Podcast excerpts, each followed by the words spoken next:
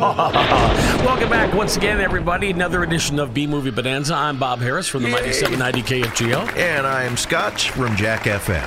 Yes! Boy, we got a great one for you today. Yeah, once again, I've dragged poor Bob Harris down the rabbit hole of bad taste, and we watched Sorority House Massacre 2. He told me to skip one, go right to two. The first Sorority House Massacre is very, uh, it's very much like Halloween. It's about a uh, an escaped mental patient who goes after his sister who's pledging a sorority. This movie has got nothing to do with the first movie.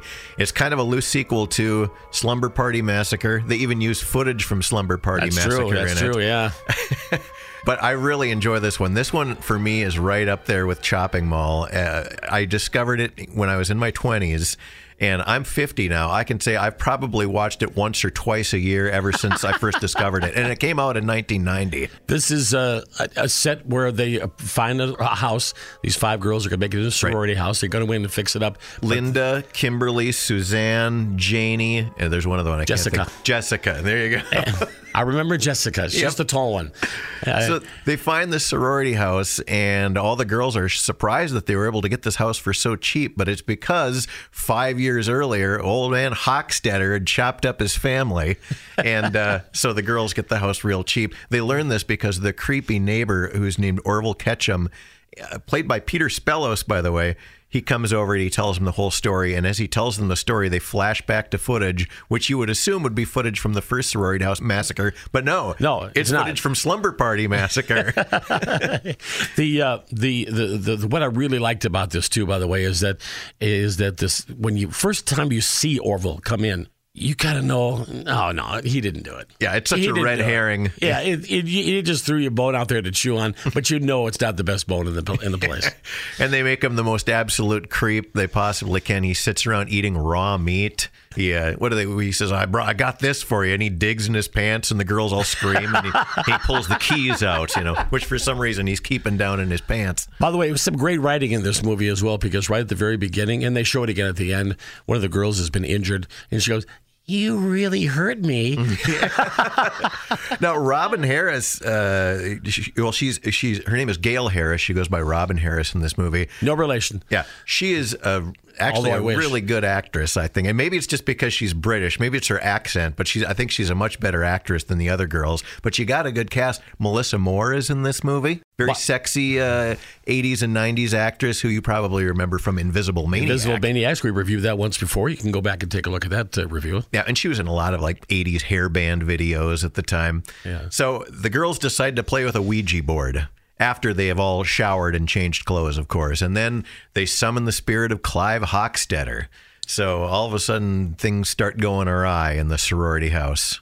A massacre takes place. But before it was a drill bit. Yeah. This time we have a meat hook. Now, did you notice whenever there were any kills, you didn't really see any kills on screen? You'd see the hook go up and it would come down, Down. like a shadow, and then this blood would spray on the wall. And there's like two scenes where you can actually see the blood come squirting out of a tube onto the wall. I There was not a whole lot of uh, money put aside for special effects for blood in this movie. Let's put it that way. no, the money was all spent on shower scenes, I think. Yeah, but no shower curtain. Did you notice that? no shower curtain, just they're just standing there. What kind of a sicko directed this movie? Oh, yeah, Jim Wynorski directed this movie. Who has a bit part in it, by the way? He Very, does. That's funny. We've got part. for some reason there's a couple of cops. I think that they just use for expository dialogue. They they flash back and forth, and the one cop is played by Jurgen Baum. What a great name for an actor! Isn't that right up there with Rutger Hauer? Yeah. Toni Naples and Jurgen Baum, and of course they go to a strip club, and then uh, here's this leering guy in the crowd, and it's Jim Wynorski, one of the greatest directors of all time. I really, I really enjoyed this movie. I mean, it's a lot of fun. It's a lot of juvenile fun.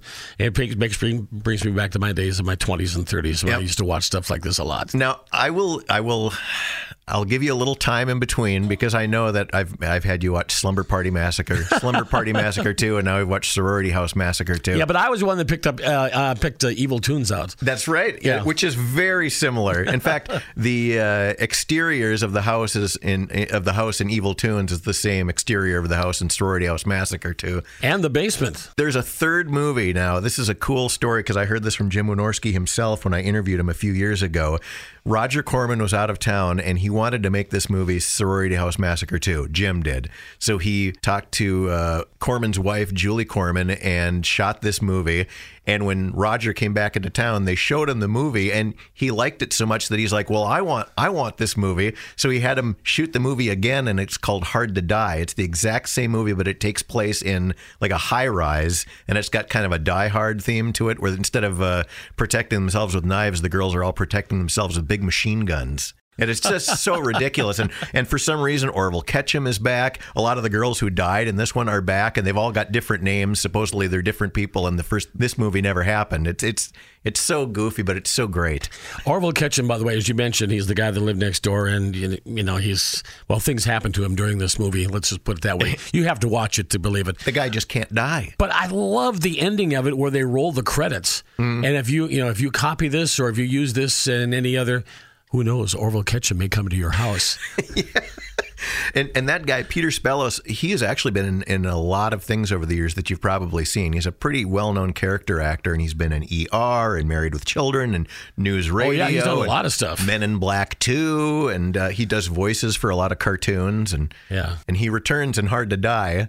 And at the end of that movie, they put up a little thing in the credits that said, "Watch for the return of Orville in Orville in Orbit." I've always wished that he would actually do the the next sequel and, and have it take place in space. That, That would be would so be a lot of fun. like a sorority space massacre. That would be a lot of fun. Well, I tell you what, uh, I, I enjoyed this movie a lot. I really did. I mean, even though I missed the the first one, uh, went right to number two. And Ah, if, you didn't miss if you skip it, if you skip one and go to two, I think you'd be happy anyway. And the hilarious thing is, the sequel to this one, Hard to Die, they actually show, go back and they show footage from Slumber Party Massacre in that one too. Oh, is that right? Oh yeah, with a completely different story narrating it. It's so funny. I may have to take a look at that. All right, so there you go. Sorority House Massacre 2. It's uh, Scotch. And Bob Harris, big thumbs up. Thumbs up for me too. We'll see you on the next B movie bonanza.